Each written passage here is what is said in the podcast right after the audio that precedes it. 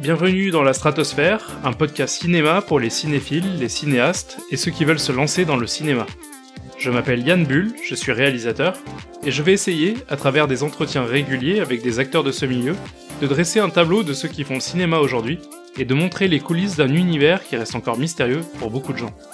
Avant de commencer, n'oubliez pas de vous abonner à ce podcast sur votre application et à mettre une note sur Apple Podcasts ou iTunes, c'est vraiment ce qui m'aide le plus. Diplômée de l'école des Gobelins en production de cinéma d'animation, Pauline travaille dans le cinéma depuis l'âge de 14 ans, aussi bien en animation qu'en fiction. Elle fonde la maison de production Film Grand 8 avec Lionel Massol en 2015, et ensemble, ils produisent une vingtaine de courts-métrages. Les Petites Mains de Rémi Allier, qu'elle a produit, reçoit le César du meilleur court-métrage en 2019. On parle de son parcours, de la création de sa maison de production, de ses premiers projets en tant que productrice et de plein d'autres choses. Donc sans plus attendre, voici mon entretien avec Pauline Séglan. Vous êtes dans la stratosphère.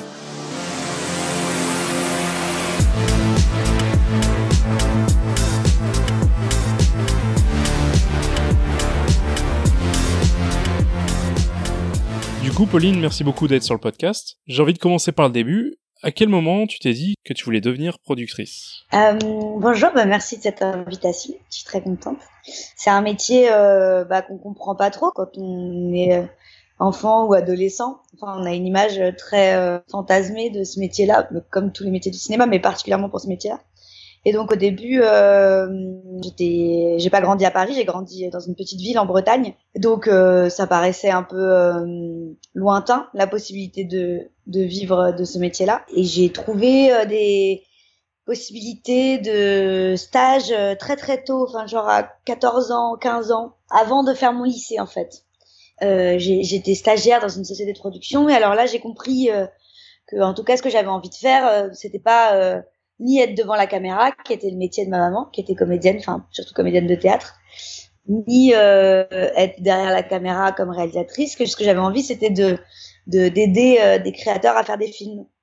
Et donc euh, après, j'avais à ce moment-là, j'avais pas encore une idée très très précise, mais euh, je, me disais que j'allais être un peu peut-être assistante réalisatrice ou quelque chose comme ça, je, parce que je connaissais pas bien encore le milieu. Et donc euh, après j'ai fait un lycée cinéma, euh, après j'ai fait un BTS audiovisuel, après j'ai fait l'école des Gobelins en cinéma d'animation.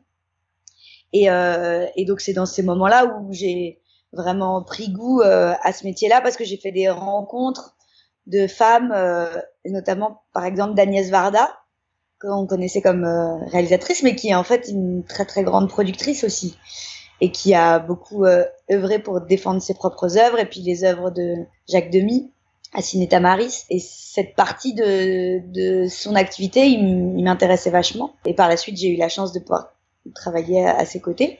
Euh, sur Americano le film de son fils de Mathieu Demy donc ça c'était par stage à la base. Ah non non à, à, ce moment-là j'avais 23 ans et j'étais embauchée déjà. Mais euh, mais avant ça elle était venue faire une intervention dans mon école euh, dans le, le, lycée de cinéma où j'étais. Et du coup ben j'ai elle, elle, nous parlait de, de, de, tout ça en fait, et, c'est là que j'ai pris goût euh, à, à, à, ce métier-là. Et, et, voilà, et donc j'ai commencé plutôt par l'animation, bizarrement, que par la fiction. Euh, et puis quand je suis rentrée à l'école des Gobelins, bah, je me suis rendu compte que l'animation, euh, moi j'étais une grande cinéphile d'animation et en même temps euh, que c'était euh, pas extrêmement excitant à fabriquer qu'il n'y avait pas euh, cette euh, excitation du jour J, de tournage, euh, de travail ensemble, de, du, du, temps qui est compté. il n'y avait pas cette émulation là, ou en tout cas moi je, je la ressentais un petit peu moins. C'est vraiment un travail beaucoup plus au long cours, le travail de la fabrication d'un film d'animation. Et donc en fait quand je suis sortie des Gobelins, bah, j'ai tout de suite travaillé plutôt en fiction, en long métrage de fiction. j'ai fait des, des belles rencontres et donc j'ai eu la chance bah, de travailler euh, sur euh, les plateaux des films de d'auteurs euh, français, de Noémie Vlovsky, de Trananoug, tous ces tous ces super tournages où j'ai beaucoup appris, où j'ai vraiment appris par le tournage le métier. J'étais secrétaire de production, après coordinatrice de production, après directrice de production, et en parallèle, j'ai commencé à produire des courts métrages dans des sociétés qui n'étaient pas mes sociétés encore. Et, euh, et donc, euh, je faisais un peu ce travail euh, conjoint où je faisais euh, du tournage et puis après, et puis à côté de ça, je, je développais des auteurs avec des réalisateurs qui étaient qui étaient comme moi, qui, qui étaient au tout début de leur leur vie professionnelle, quoi. Voilà. Très bien. Donc ces personnes-là qui t'accompagnent au début, c'est des gens que tu rencontres en tournage ouais. ou, ou à l'école? Pas, pas à l'école, non. Beaucoup en tournage, effectivement. Euh, euh, des gens qui étaient, euh, enfin qui étaient ou qui sont toujours euh, assistants réalisateurs, régisseurs, chefs opérateurs et qui avaient le désir comme ça de commencer à, à réaliser des films, qui m'ont fait lire leur scénario et puis voilà, ça s'est passé comme ça. Très bien. Et entre ce moment-là et le moment où tu crées ta propre structure, il se passe combien de temps à peu près? Eh ben, j'ai produit mon premier film, je m'en souviens bien, j'avais 22 ans c'était un film qui s'appelait La France qui se lève tôt. Et c'est un film qui a eu euh, un peu de retentissement parce qu'il a gagné euh, le prix du public à Clermont, qu'il a été nommé au César et tout ça. Et, euh, et, et la société avec Lionel Massol, on l'a fondée en 2015, début 2015. Donc en fait, il y a assez peu de temps entre le moment où tu te lances vraiment dans le cinéma et le moment où tu commences à produire. Je donne des, je donne des dates et je donne des, des, âges, donc ça, ça parle pas beaucoup, mais euh, si si, il s'est passé, euh, hmm, il s'est passé euh, sept ans, je pense, entre le, le, moment où j'ai commencé à produire des cours dans des sociétés qui n'étaient pas les miennes et le moment où j'ai pris la décision de fonder une structure, parce que en fait, euh, moi, j'aurais jamais fondé une structure toute seule. C'est quand même une aventure euh, entrepreneuriale qui est extrêmement risquée aujourd'hui. Euh, personne nous attend nulle part. Euh, c'est quand même difficile d'émerger euh, en tant que jeune structure dans le dans ce milieu aujourd'hui. Et donc c'est vraiment le l'engouement le, de mon associé qui m'a fait avoir confiance et puis mais mais du coup ça s'est pas passé tout de suite tout de suite quoi. Ça s'est passé j'avais j'avais bah 28 29 ans quoi. Voilà. Ah ouais. Parce que tu disais que tu avais 22 ans, mais alors j'ai dû confondre avec une autre date. Alors. J'avais 22 ans quand j'ai produit mon premier film, mais, qui, était, mais pas dans ma structure. Oh, ok, d'accord. Pas dans Film Grand 8. Ça marche. J'étais un peu comme euh, productrice freelance euh, de courts métrages dans des sociétés, euh, voilà où je faisais, je produisais mon film, mais mais mais c'est pas pareil que de que de fonder une structure, que de fabriquer un cocon, que c'est pas du tout la même enfin c'est pas du tout c'est pas la c'est pas les mêmes risques c'est pas la même euh, démarche euh, voilà ça c'est quand même euh, c'est quand même pas rien de monter une boîte. C'est vraiment voilà. Mais c'est quoi justement qui te mène à te dire tiens j'ai envie de créer ma propre boîte? Il y avait un désir un peu inassouvi quand tu produisais pour les autres? Bah oui, oui, oui complètement complètement. C'est exactement ça. Il, il, ça enfin le, le la, la, production ça va avec ça va avec le courage ça va avec le le fait euh, d'y croire avant tout le monde et donc ça va avec le risque financier aussi quoi. Et donc euh, donc ça va avec le fait d'avoir une, une société qui permet euh, de prendre tous ces risques et ces, ces, ces libertés là quoi. C'est pas plus compliqué que ça hein, finalement. Très bien. Ton associé à la base c'est Lionel Massol. Oui. Comment tu le rencontres? Eh ben il était aussi dans mon BTS à Toulouse. Il était un il était il est plus jeune que moi de un an et puis donc il était il était euh, il était dans la classe euh, en, dessous la mienne. Et puis après il a fait les gobelins aussi. On s'est un peu suivi dans nos études. Et euh, et après quand on a commencé à travailler tous les deux donc lui il a plus une formation où il a travaillé pour des producteurs en fixe. Donc il a vraiment fait du développement du financement. Alors que moi j'ai vraiment appris mon métier sur les plateaux. C'est quand même des, des, des façons d'apprendre qui sont différentes. Donc on était assez complémentaires. Et, et pendant ces sept années euh, moi, je me suis retrouvée à, à, à, travailler sur des films dans les, dans, dans, les structures dans lesquelles lui y était. Donc, on a, il y avait beaucoup de synergie. Euh, donc, on, a, on, avait déjà l'expérience de travailler ensemble à des, à des postes différents. Et donc, euh, on, voilà, on, a, on savait qu'on travaillait bien ensemble, qu'on était un bon binôme.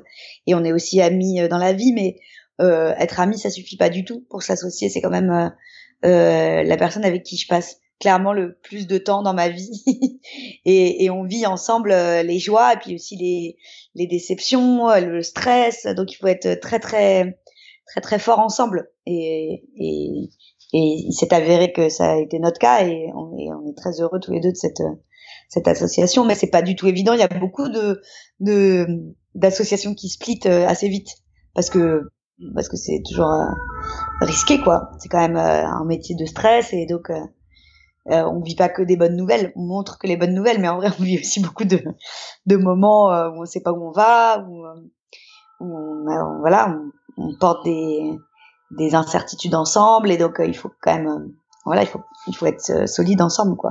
Bah ouais. Donc tu crées Film Grand 8. À ce moment-là, c'est quoi ton ambition? T'as une vision à court, moyen et long terme du sur le type de film que tu as envie de faire ou c'est venu ensuite? Non, en vrai, euh, moi j'ai tous les premiers cours que j'ai produits, c'était des films euh, euh, où ce qui m'importait vraiment, c'était le sens du film, ce qui, ce qui portait comme message euh, sociétal et politique. Et puis euh, j'ai quand même continué dans cette lignée-là. Euh, et mon associé Lionel, il a un attachement plus grand à, à un cinéma de forme. Et donc, euh, de fait, les profils euh, qu'on va recruter euh, de réalisateurs sont un peu différents. Et, euh, et donc maintenant, à Grand 8, il y a vraiment une sorte de, de double ligne. quoi. Il y a, il y a une ligne d'un cinéma qu'on pourrait qualifier de plus engagé, plus politique, et une ligne plus euh, qui va venir euh, porter un cinéma euh, plus expérimental, plus de recherche. Et, et, et, avec évidemment des ponts entre tout ça, parce que rien n'est, enfin, ce serait très très chiant des films uniquement de forme ou uniquement de fond. Donc il y, a, y a des ponts entre tout ça, mais mais et puis il y a il y a ce qu'on est comment dire, ce qui nous définit au tout début avec deux trois films et puis aujourd'hui euh, nous on a produit une vingtaine de cours, euh, on est en train de développer une série d'animations, on est en train de, de, on va tourner notre premier long métrage, on, en développe cinq autres. Donc euh, ce qui définit euh, Grand 8 est, est, beaucoup plus large. Et, euh, et et puis ce serait aussi extrêmement chiant de se dire que ce qu'on fait à Grand 8 c'est de développer seulement le Stéphane Brisé de demain. Enfin, on a vocation à apporter euh, euh, des des cinéphilies euh, très diverses, mais parce que notre cinéphilie à nous, elle est, elle est très diverse, elle est, elle est exigeante, elle est, elle est jamais portée par des questions commerciales, mais par contre, elle est, elle est, elle est multiple. Enfin, je pense qu'aujourd'hui, euh, on a l'ambition et l'espoir le, de se dire que euh, on va faire naître euh, la Lucretia Martel de demain, euh, le Clément Cogitor de demain, le c'est ce type de voilà de paysage cinématographique qui nous qui nous porte, voilà. Ok. J'aimerais juste revenir rapidement sur le début de Film Grand 8. Je pense à ceux qui écoutent et qui aimeraient créer leur propre structure. C'est quoi les étapes qui se font au tout début pour en créer une, même en termes d'administratif? Comment ça se fait euh, je veux dire quand on monte une structure? Bah après il y a oui il y a tout il y a un petit chemin de de paperasserie euh, de de décision de quelle forme aura la structure de qui va avoir le pouvoir euh, euh, donc qui est le président qui est le qui sont les qui est le gérant selon les, les, les formes de structure qui nous par exemple on a une, une, forme de structure assez atypique on est une SAS c'est pas une SARL et puis on a des associés.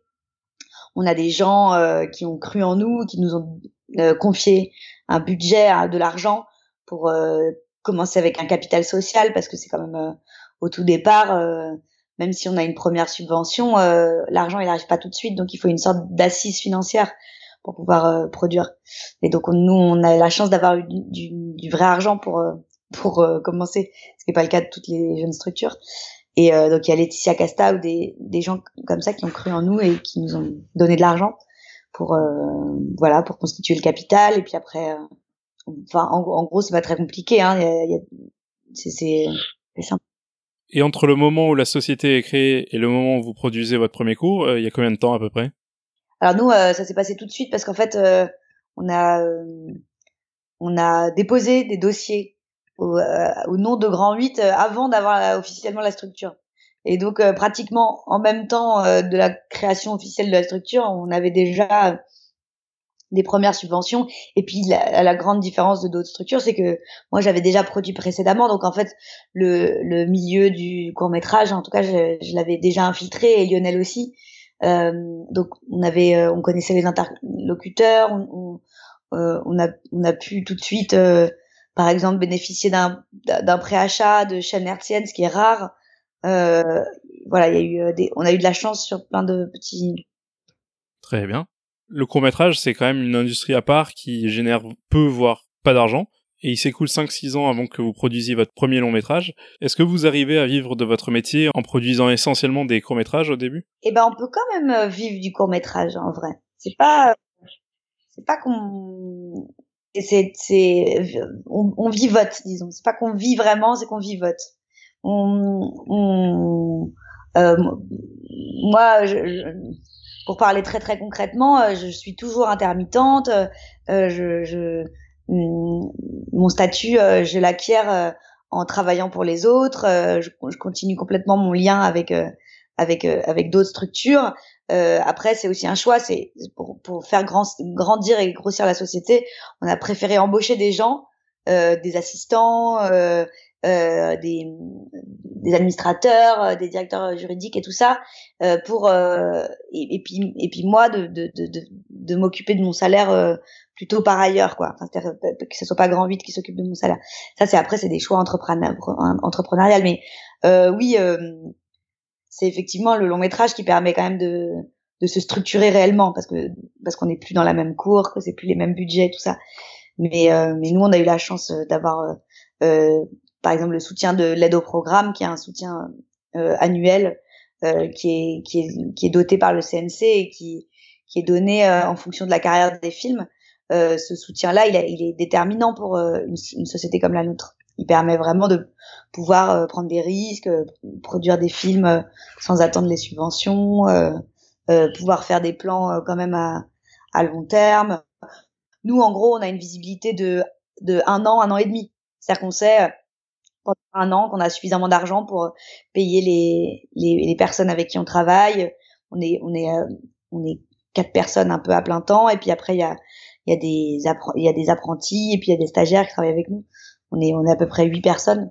Euh, et, euh, et, on, et on sait qu'une une structure euh, ça coûte environ 100 000 euros par an et donc il faut les il faut les faut rentrer quand même cet argent en, frais généraux c'est pas si évident et c'est pour ça que nous on produit euh, à peu près quatre ou cinq courts métrages par an quoi voilà et en plus là on a une série d'animations La vie de château qui qui part et puis le le tournage Disco Boy, le, long métrage qui part aussi. Donc ça c'est euh, voilà, ça vient un peu euh, euh supporter euh, tous nos frais généraux annuels quoi. Voilà. Quand tu y repenses rétrospectivement, c'est quoi votre première victoire à ce moment-là? La production de votre premier cours? Bah oui, enfin le, premier cours qu'on a produit, il était assez bien financé. Enfin, on a eu en tout cas France 3, une région, donc l'équivalent du du euh, on appelle on appelle ça le FSA aujourd'hui. C'est une fois qu'on a un préachat on peut aussi demander de l'argent euh, du côté du CNC tout ça. Donc on était on était très fiers d'avoir euh, mais, mais moi finalement ce travail de réunir de l'argent je l'avais déjà fait précédemment. Donc c'était pas ça qui était nouveau. C'était plutôt d'exister en tant que structure donc être identifié les, les, premières récompenses qu'on a eues. On a eu euh, le label nouveau producteur de la maison du film très vite au bout de un an d'existence. Après, on a eu le prix jeune producteur de France Télévisions. Ça a été très important pour nous. Après, on a eu un César. Euh, euh, il y a eu plein de choses comme ça dans les premières années qui ont été. mais notre société, elle a que, elle a, finalement, elle a que euh, six ans d'existence. Enfin, on est en 2020. Oui, c'est ça, six ans d'existence. Donc c'est quand même tout. On est au début encore. c'est comme ça. Voilà. Donc euh, il y a eu euh, il y, a, toutes ces petites choses qui sont quand même euh, en fait qui viennent qui viennent un peu dire qu'on est dans le dans le droit chemin, qu'on est dans le bon chemin. Et tu parlais du fait d'être identifié dans le milieu. comment on fait pour être identifié exactement? Est-ce que c'est un processus que tu as suivi consciemment avec les films que tu as projetés en festival? Il y a une c'est difficile à dire. Oui, clairement, euh, c'est la vie des films euh, qui compte. Et, mais moi, je pense que c'est aussi des histoires humaines. C'est qu'est-ce qu'on raconte euh, en tant que en tant que groupe humain. nous, on est donc très liés, Lionel et moi. Puis on a un nouvel associé qui s'appelle Jules Reynard, qui est venu, qui vient là reprendre peu à peu les courts métrages chez nous parce que nous, on a beaucoup de projets de long métrage. Et, et c'est c'est euh, qu'est-ce qu'on raconte en tant qu'entité, en tant que famille euh, de cinéma en fait. Et donc les auteurs euh, de Grand 8, ils sont, c'est c'est c'est eux et nous la société. C'est pas que nous quoi évidemment. Donc ensemble on, on raconte une histoire de d'humain, de, une histoire de vie et et, et donc les gens ils ils, sont, ils, regardent ça de, de, près ou de loin, et puis ils ont envie de, de, de, participer à ça ou pas. Enfin, c'est vraiment ça, je pense, avoir une structure. Il y a pas mal de réalisateurs avec qui vous avez collaboré plusieurs fois. Comment est-ce que tu arrives à créer cette relation de collaboration avec vos auteurs et vos réalisateurs? Bah Ça, ça fait vraiment partie des, des fondements de la structure. Euh, c'est que presque la, la, société, euh, au tout début, on l'a montée avec des réalisateurs qui nous ont dit euh, qu'ils avaient envie de, cette, de ce petit cocon entre nous. Donc vraiment, on a une relation très très forte avec les réalisateurs avec qui on travaille. Et, nous, notre travail, c'est pas de produire un film, c'est de développer des filmographies d'auteurs. Donc euh, c'est vraiment ça qui nous passionne. C'est presque le fil rouge qui, qui, existe entre les films euh, euh, d'un même auteur en fait. Euh, c'est enfin c'est vraiment ça qui est excitant. Hein. Parce que produire un film en soi, c'est une aventure, mais se, se réfléchir à qu'est-ce que va signifier euh, un film par rapport à un autre, dans quel ordre, quel va être le bon premier film, quel va être le bon deuxième film, qu'est-ce qu'on va, comment on va vraiment euh, fabriquer une, une, filmographie pour chaque, chacun des auteurs, quoi. Ça, c'est vraiment notre travail et, et, ce, qui nous, ce qui nous excite à fond. Ok. Du coup, tu disais qu'en fait, il y a pas mal de, de ces auteurs-réalisateurs que vous connaissiez à la base, qui se sont un peu greffés à votre projet quand Film Grand 8 a été créé. Mais j'imagine qu'il y a aussi euh, d'autres auteurs qui se sont ajoutés en, en, cours de route, non? Bien sûr. Ah bah bien sûr, euh, y, a, ah, y, a, on accueille euh, environ une nouvelle personnalité par an en fait. C'est un peu à peu près ça le, le rythme et voilà. Et est-ce que de votre part, il y a une espèce de démarchage qui se fait?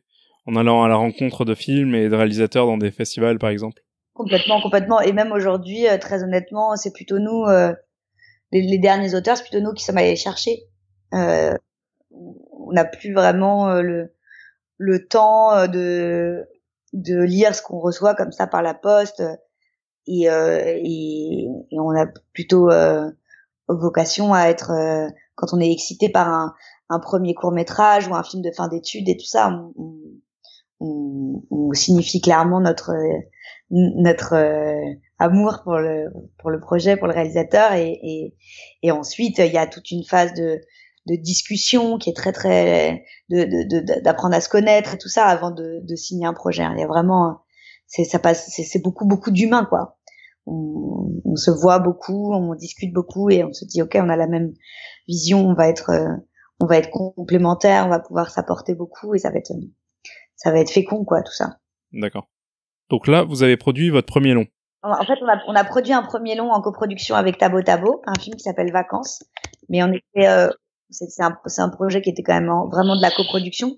Le premier projet qu'on porte seul, euh, enfin seul avec des pays, mais des pays étrangers, qu'on porte seul en France, c'est un film qui s'appelle Disco Boy de Giacomo Abruzzese et on commence le tournage le 13 septembre. Là. Et la production d'un long, j'imagine que c'est quand même assez différent de, de celle d'un court. En quoi est-ce que ça diffère d'un court produire un long métrage, même en termes de, de temporalité? Bah, je dirais un court métrage c'est deux ans, un long métrage c'est cinq, six ans, et Disco Boy ça fait huit ans que Giacomo travaille dessus. Tant qu'il a eu là, qu'il a commencé à travailler dessus. Donc c'est énorme, hein. c'est vraiment des temporalités euh, extrêmement longues. Mais je crois que la moyenne d'âge d'un réalisateur d'un premier long métrage, je crois que c'est 41 ans et 37 ans pour un court. Donc c'est quand même, euh, c'est que donc euh, voilà. Ouais, ça prend du temps. Dis-moi, je me demandais, à quoi est-ce que ça sert d'avoir un coproducteur exactement? Vu qu'en France, euh, contrairement aux États-Unis, les maisons de production ont rarement leur, euh, leur fonds propres. Bah, en tout cas, en court métrage, euh, la coproduction, tu l'as fait la plupart du temps avec des pays étrangers. Donc les pays étrangers, ils ont accès à des fonds auxquels toi, tu n'as pas accès, tu vois, en tant que ah, pays français. Okay. Et, et c'est pareil pour les longs, mais en cours, on fait des, enfin, les copros qu'on a fait, c'était souvent parce que les réalisateurs étaient belges, suisses, sénégalais ou, ou colombiens et donc des coproductions avec euh, avec ces pays-là.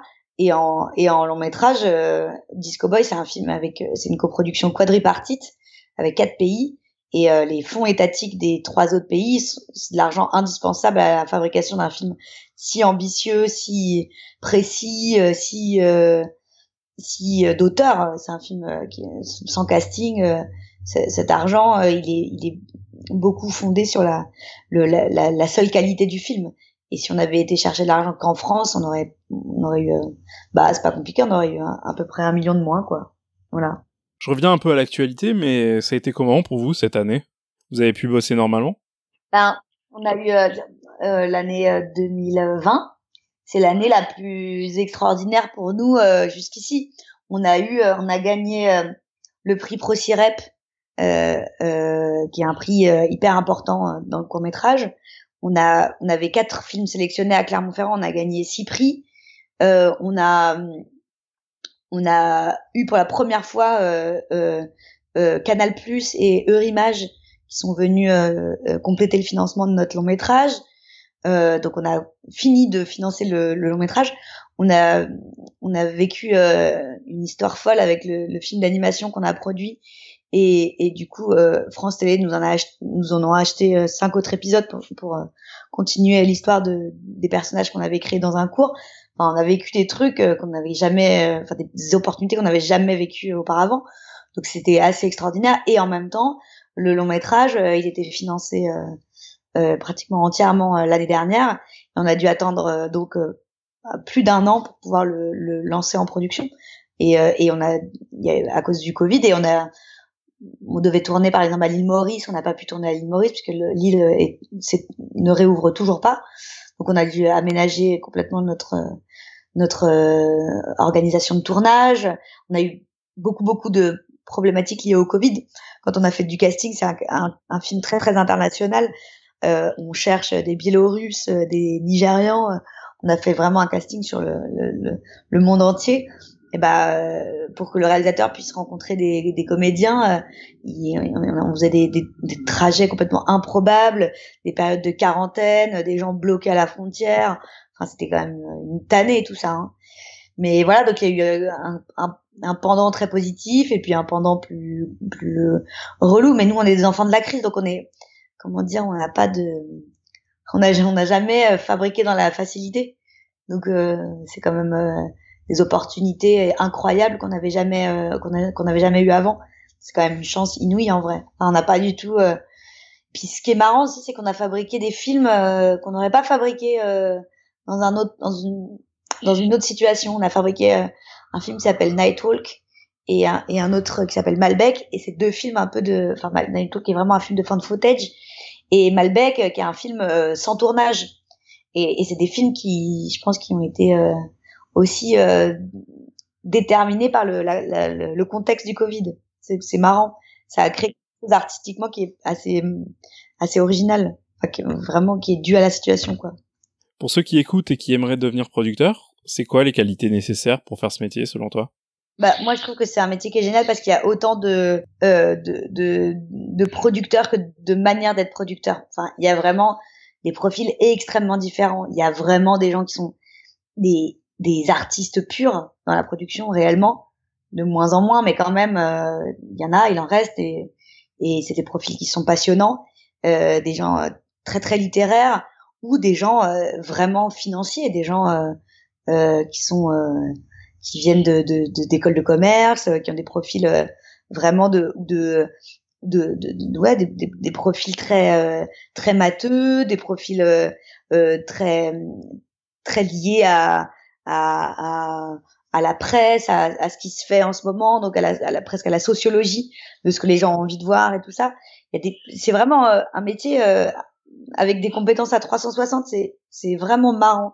Mais comme je pense réalisateur, c'est pas, enfin réalisateur, on n'a pas besoin de savoir compter, mais euh, euh c'est vraiment un métier où on peut être euh, enfin on peut être avoir des personnalités extrêmement différentes quoi et faire son métier très très bien du coup c'est c'est un métier qu'on s'approprie beaucoup aussi. Vraiment, euh, on, on, le fait à la manière dont, dont, dont, on agit aussi dans la vie, quoi. Voilà. Je continue un peu dans cette direction, mais si tu pouvais rencontrer ton toi quand tu voulais faire du cinéma quand tu avais 15-20 ans, quel conseil est-ce que tu te donnerais?